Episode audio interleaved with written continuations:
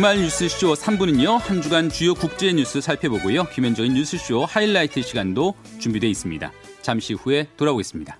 네, 한 주간 지구촌 이모저모 살펴보는 세계는 하나 아, 국제문제 전문 저널리스트 구정은 기자 나와 있습니다. 안녕하세요. 안녕하세요. 자, 오늘은 시끌시끌한 러시아를 좀 살펴봐야 될 것 같은데요. 아, 블라디미르 푸틴 대통령에 반대하는 집회 지난주 전국 곳곳에서 열렸죠.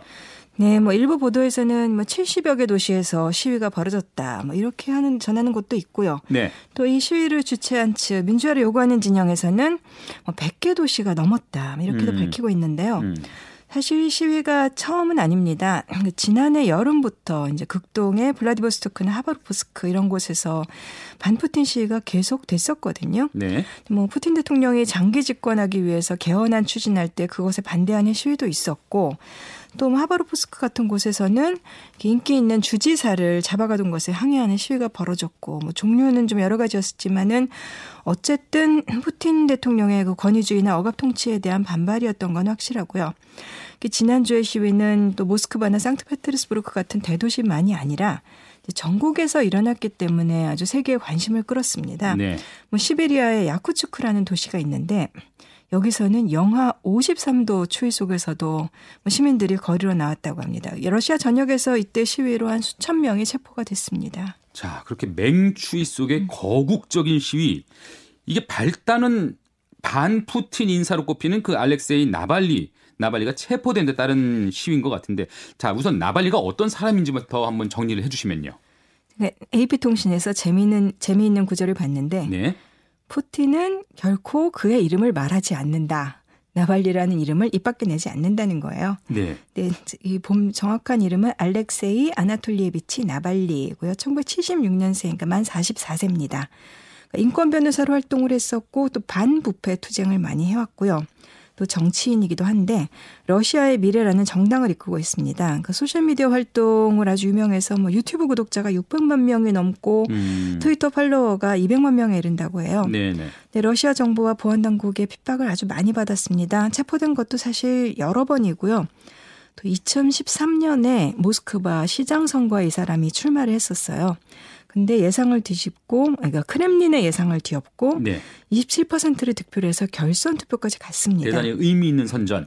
예, 그래서 물론 이제 결선에서는 이 푸틴이 지명한 후보한테 밀리긴 했지만 어쨌든 크렘린은 굉장히 놀랄 만한 사건이었고요. 네. 그리고 나서 2013년과 2014년에 두 번이나 기소됐다가 뭐 형 집행정지로 풀려났습니다.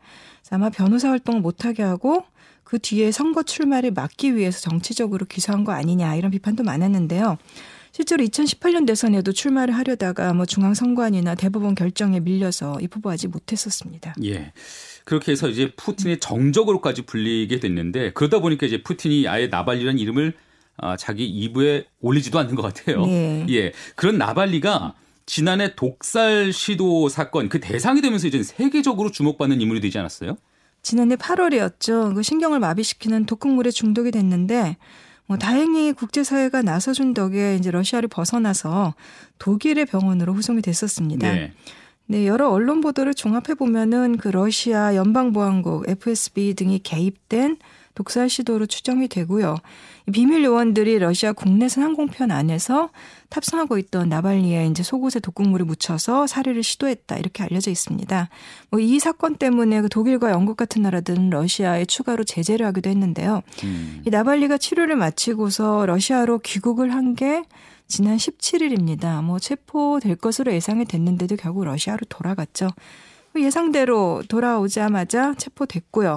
그러고 나서 이제 항의 시위가 거세게 일어나니까 그 나발리 대신에 그 시위를 주도한 부인 그 율리아도 체포가 됐습니다. 예. 그래서 나발리가 귀국하면서 러시아에서 반 푸틴을 외치는 전국적인 시위가 계속되고 있는 상황 같아요. 근데 사실은 장기 집권을 이어가는 그 푸틴에 대한 반감이 누적되고 아주 그냥 폭발 직전인 게 좀 더 근본적인 이유 아니겠어요? 그렇죠. 이제 푸틴 대통령이 사실 국내에서도 아마 젊은 세대들은 러시아 대통령 하면 푸틴 말고는 아무도 모를 것 같아요. 그렇죠. 예. 네, 너무 당연한 게 1999년 음, 8월에 그러니까 보리스 엘친 러시아 대통령 말기에 총리가 됐고 그해 이미 대통령 권한 대행을 시작을 했습니다. 그리고 2000년에 공식 취임했는데 이 러시아에서는 헌법상 대통령이 미국과 마찬가지로 뭐 중임을 할 수 있습니다만 연임은 두 차례만 할 수 있습니다. 예. 그래서 뭐 두 번 연임해서 8년간 집권했다가 2008년에 퇴임을 했는데 예, 예. 당시에 뭐 아시다시피 그 드미트리 메드베데프 자기 측근을 대통령으로 앉히고 자기는 총리로 내려앉아서도 또 권력을 휘둘렀었죠. 그리고 4년 뒤에 그대로 자리를 맞바꿔서 2012년에 그 메드베데프를 다시 총리로 내려보내고 푸틴이 다시 대통령하고 이렇게 해서 지금 세월이 흘러가고 있습니다. 그러면서 이제 멋대로 바꿔가면 제도를 바꿔가면서 장기 집권의 길을 확 열어버린 거죠. 네, 그러니까 지금 스무 살이 된 러시아 젊은이들은 태어난 이래 내내 푸틴 대통령 체제인 겁니다. 예. 목상 선거가 있는 나라인데도 그런 상황이고요. 또 그 사이에 이기 집권한 뒤에는 아예 헌법을 바꿔서 임기를 6년으로 늘렸습니다. 근데 그렇게 한다고 해도 2012년에 재집권했으니까 이제 두 번 연임하면 12년 지난 2024년에는 물러나야 되거든요. 네. 근데 지난해 헌법을 개정했죠. 그래서 현직 대통령이 지금까지 집권한 것은 일단 치지 않고 다시 임기 세는 것을 0에서부터 센다고 이게 좀 말이 되나 싶은데 이렇게 되면 2024년에 푸틴이 대선에 재출마를 할 수가 있는 거죠. 그렇게 되면은 또 이 연임을 하면은 12년을 할 수 있게 되고 이제 84살이 2036년까지 이론적으로는 집권을 할 수 있는 거니까 뭐 사실상 종신 집권이 되겠죠. 야, 종신 집권 뭐 죽을 때까지 이뭐 예전에 그 뭐 절대 왕정을 보는 것 같은데 이 러시아 국민들이 이 상황을 지금까지 받아들이고 있는 게 신기해요. 그러니까 일각에서는 말씀하신 대로 이제 왕조 아니냐 해서 뭐 푸틴 짜르 이렇게 많이 비교하잖아요. 네. 근데 개헌 반대 시위가 산발적으로 일어나기도 했는데 결국 개헌안은 통과가 됐고요. 그러니까 어떻게 보면은 그 푸틴이라는 사람이 러시아에 그 안정을 주는 지도자다라는 쪽과 이젠 고인물이 되어서 갈아야 한다라는 쪽이 부딪히고는 있는데 아직은 그래도 안정론이 우세했던 게 아니냐 싶기도 현재까지. 합니다. 예. 근데 사실 푸틴이 처음 집권할 때 그 20년 전에 이때는 이제 러시아가 그 민주화 와중에 굉장히 불안했었고 경제도 뭐 모라토리엄 선언하고 이제 불안정했잖아요. 무너지다시피 했고 그다음에 또 체첸 자치공화국 그 분리주의 투쟁도 굉장히 격렬했었고요. 근데 그런 상황에서 푸틴이 집권하면서 인기를 많이 끌었던 거는 사실입니다. 음. 이제 국가를 안정시켰고 또 2000년대 들어서 미국 그 부시 정부와 대립하면서 국제사회에서 위상을 높였고 그래서 어떻게 보면 러시아인들이 보기에는 옛소련이 무너진 뒤에 상처받았던 자존심을 회복시켜준 지도자. 자부심을 높였죠. 예, 국제사회에서 좀 강한 러시아의 이미지를 이제 각인시킨 지도자로 되어 있는데. 네. 그리고 또 그때는 또 뭐 석유 천연가스 가격이 높았을 때는 러시아 경제도 좋았고요. 음. 근데 문제는 사실 첫 집권 때가 아니라 2012년 재집권한 다음이에요. 이때부터는 권위주의가 너무 심해졌고 뭐 언론 장악도 거의 노골적으로 진행이 됐고요. 그다음에 자국 내에서도 외국인 혐오, 그다음에 성소수자 혐오 이런 거 부추기면서 지지자들을 규합하고 또 그다음에는 미국이나 유럽 선거에 그 인터넷 여론 조작이나 해킹 같은 방법으로 개입을 해서 갈등을 불렀고요. 그래서 러시아 고립이 많이 심해졌죠. 그러면서 이제 국내에서도 권위주의에 대한 반발이 좀 커지고 있는 것 같습니다. 예. 최근에 그 러시아 경제 상황이 좀 악화되는 것도 지금 그 민심 이반의 한 원인일 것도 같아요. 네, 이게 2014년이었죠. 그 우크라이나 땅이었던 크림반도를 병합을 하면서 서방과의 갈등에 극으로 치달았고 경제 제재를 받게 됐는데요. 네. 근데 그때도 사실 러시아가 그렇게 많이 흔들리지는 않았었습니다. 고유가 시절에 쌓아둔 현금이 많이 있었고 네. 그렇지만은 지난해 코로나19로 인한 타격은 어느 나라나 마찬가지지만 피해가기가 힘들었던 것 같습니다. 네, 네. 또 가뜩이나 유가가 떨어지고 있는 상황이었는데 물론 코로나19를 예상하진 못했겠지만 그러니까 작년에 사우디아라비아하고 그 기름값 낮추기 치킨 게임을 해가지고 또 타격을 입기도 했었고요. 음. 그때 이제 유가가 떨어졌을 때 물론 미국이나 세계가 다 놀라긴 했지만은 러시아는 당장 그 루블화가 막 출렁이는 불안정 요소가 항상 있는데 그 어떤 세계적인 불안 요인이 생겼을 때 러시아는 그 화폐가 그 영향을 좀 많이 받는 경향이 더 있습니다. 타격이 크네요. 예. 그 전체적인 추이를 보면은 2008년 미국발 금융위기 때도 사실 러시아가 다른 나라들에 비해서 더 큰 타격을 받았었습니다. 근데 그 뒤에 회복됐다가 또 크림반도 때문에 미국과 유럽이 경제 제재 들어간 뒤, 근데 2015년에 다시 또 마이너스 성장률을 기록을 했었거든요. 그 뒤로는 사실은 계속 세계 전체하고 비교해 보니까 성장률이 좀 뒤처지더라고요. 네. 작년엔 아마 마이너스 4% 정도 아니었나 이렇게들 나오던데. 뭐 코로나 19 때문에 크겠지만. 예. 그래서 러시아의 그 지금 현 총리 미하일 미슈스틴 총리가 뭐 작년 2분기 이후에 경제가 점진적으로 회복되고 있고 뭐 올해 말까지는 안정될 것이다라고 최근에 말을 했어요. 뭐 중앙은행에서는 경제 성장률 올해 3, 4% 선으로 회복할 거다라고 하는데 과연 이렇게 될지 의심하는 사람들이 많은 것 같고요. 음. 좀 친서방 언론, 이제 서방에서 좀 많이 발행된 언론인 그 모스크바 타임스 보도를 보니까 이제 코로나19 이전 수준으로 경제 성장 회복되려면 뭐 거의 뭐 2022년 내년 말은 돼야 될 것 같다 이런 예측도 나오더라고요. 그래요. 뭐 앞으로의 경제 상황에 뭐 지켜봐야 될 것 같고요. 자, 근데 최근에 폭로되는 크렘린 안팎의 부패가 이번 지금과 같은 그런 반 푸틴 시위에 좀 기폭제가 된 측면도 있는 것 같아요. 네, 그 나발리 쪽에서 사실 나발리 귀국에 맞춰서 지난 19일에 그 동영상을 하나를 공개를 했습니다. 예. 뭐냐면 흑해 연안에 있는 그 푸틴의 호화 별장입니다. 그래서 궁전이다 이렇게 표현을 했던데요. 결국 경제난이 이 푸틴 체제의 부패 이런 것에 대한 불만과 이어질 수밖에 없는 거죠. 네. 러시아의 최대 자산은 결국 에너지인데 이제 천연가스를 쥐고 있는 회사가 그 가스프롬이고 석유를 꽉 쥐고 있는 것이 로스네프트라는 회사예요.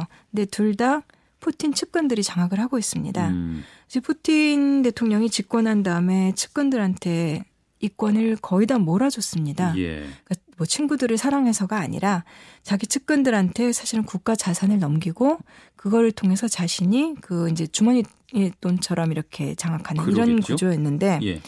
뭐 예를 들면은 이 가스프롬의 보험회사 지분을 2004년에 방크로시아라는 은행에 넘겨준 적이 있어요. 아무도 못 들어본 은행에. 네. 푸틴 측근이 경영하던 은행이었고요. 음. 그다음에 또 이제 자기 정치적인 라이벌이었던 호도르코프스키라는 사람이 있었는데 그러니까 예전에 소련이 무너진 다음에 국유자산 불화받아서 재벌이 됐던 사람이에요.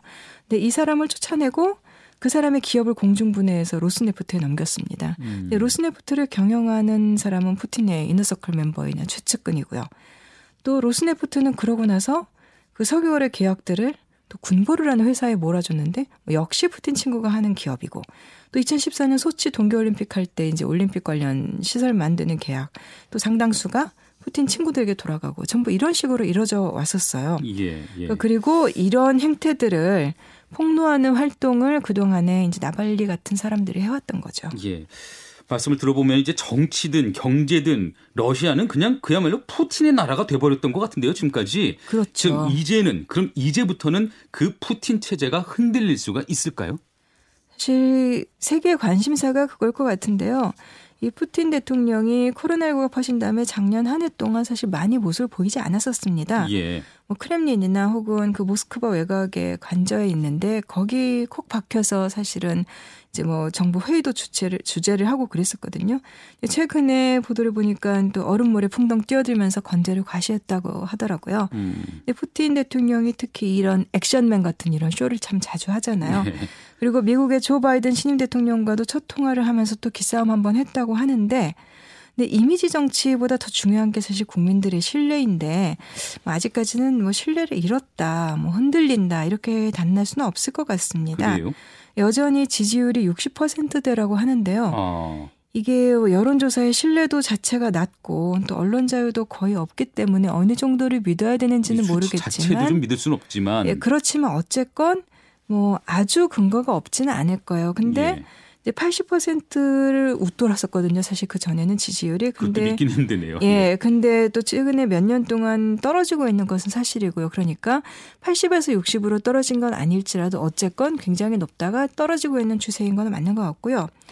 그 AP 통신에 실린 전문가 분석을 보니까 사람들이 나발리를 지지하느냐 아니냐가 문제가 아니라 푸틴이 밀린다는 인상을 주고 있다는 것이 그것이 중요하다 이렇게 분석을 했더라고요. 예. 푸틴 체제가 워낙에 국가기구를 이제 공고하게 장악을 하고는 있는데 그래서 뭐 흔들린다, 흔들리고 있다, 혹은 뭐 무너질 것이다, 뭐 이렇게 예측하기는 참 힘들지만은 음. 그렇지만 또 이 아주 작은 균열이 일어나도 예상치 못하게 무너지곤 하는 것이 또 억압주의 정권들의 역사였기 때문에 현재 상황은 일단은 예측 불가다 이렇게밖에 말씀드릴 수 없을 것 같습니다. 그러네요. 자, 구정 기자와 함께 러시아 정세 짚어봤습니다. 오늘 말씀은 여기까지 들을까요? 감사합니다. 지금까지 국제문제 전문 저널리스트 구정은 기자와 함께했습니다.